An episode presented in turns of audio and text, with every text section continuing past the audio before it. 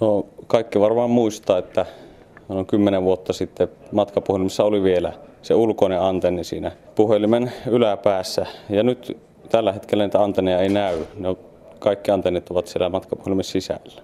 Niin moni ei varmaan ole tullut ajatelleeksi, että tämmöisen älypuhelimen sisällä on yllättävänkin monta antennia. Mihin kaikkiin tarkoitukseen sieltä antenneja löytyy?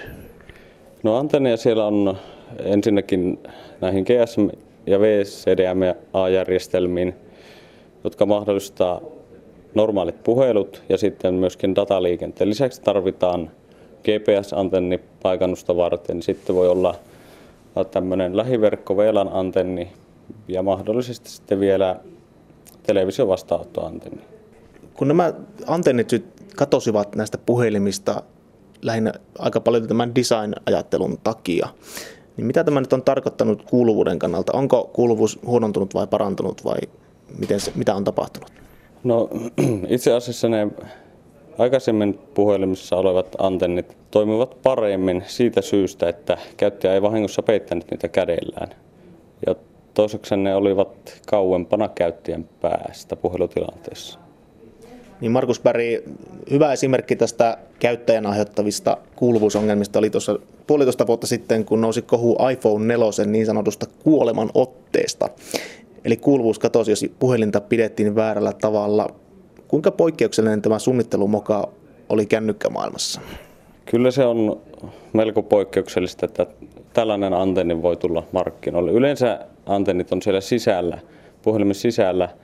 Applen tapauksessa käyttäjä pääsi sormella koskettamaan antennia, jolloin sen hyötysuhde romahti. No, Apple pyrki sitten paikkaamaan tätä ongelmaa suojakuorilla. Miten se suojakuori sitten auttaa tässä kuuluvuusongelmassa? No, suojakuori nimenomaan lisää etäisyyttä käyttäjän ja antennin välillä. Sen takia antenni toimii paremmin. Niin, onko se nimenomaan niin kuin ihmisen iho, joka sitä eniten aiheuttaa sitä häiriötä, se on suoraan kosketuksessa antenniin? Suorassa kosketuksessa antennin taajuus säätyy sillä tavalla, että se ei pysty lähettämään tai vastaanottamaan sähkömagneettista aaltoa. Mutta sitten jos ajattelemme normaalipuhelutilanteita, niin ihmisen pää ja ihmiskudos sinänsä on hyvin häviöllistä. Ja sähkömagneettinen teho absorboituu siihen ja muuttuu lämmöksi. Mitä uskoisit, että tästä antennisekoilusta nyt on opittu? No, ei varmaan enää samanlaista antennia tule Applen tuotteisiin. Ja ehkä asiaan kiinnitetään jatkossa enemmän huomiota myös Applella. Markus Berri, kuinka suuri osa näistä älypuhelinten kuuluvuusongelmista on käyttäjästä johtuvia? Ja millä tavoin käyttäjä voi häiritä tätä kuuluvuutta ihan käytännössä? Käyttäjä voi häiritä kuuluvuutta peittämällä vahingossa kädellään puhelimen antennin. Mutta kuuluvuusongelmat sinällään eivät ehkä johdu käyttäjästä, koska matkapuhelin osaa itse säätää tehonsa sillä tavalla, että yhteys tukiasemin säilyy. Osana tätä väitöstutkimustasi esität ratkaisua tähän käyttäjälähtöisiin kuuluvuusongelmiin. Mikä lääkkeeksi? No, tässä työssä esitellään tämmöinen 2 vaihtoehtoisen antennin järjestelmä, josta kulloinkin paremmin toimivaa antennia voidaan käyttää. Tällä saadaan tavallaan minimoitua se kehoon absorboitunut eli imeytynyt teho. No, jos sinne laitetaan 2 erillistä antennia tätä puhetta varten, niin miten ne sitä pitäisi sijoittaa siinä puhelimessa, että se olisi kaikista hyödyllisintä? Antennit pitäisi sijoittaa mahdollisimman kauas toisistaan siten, että käyttäjä ei peitä samanaikaisesti molempia antenneja. Ja tällaista antennitekniikkaa todella ei ole vielä käytössä missään älypuhelimissa, vai kuinka? Ei ole. Suurimpia haasteita tässä on lisääntynyt tilan käyttö, joka muutenkin tämmöisessä matkapuhelimessa on rajallinen.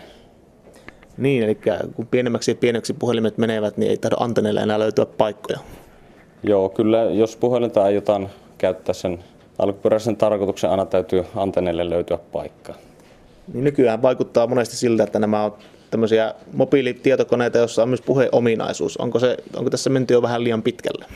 Ei ole ollenkaan liian pitkälle menty. Antennitekniikka seuraa perässä ja antennien miniaturisointi, eli koon pienentäminen on tällä hetkellä hyvin ajankohtaista. Oletko törmännyt itse henkilökohtaisesti itse aiheuttamisi kuuluvuusongelmiin missään tapauksissa?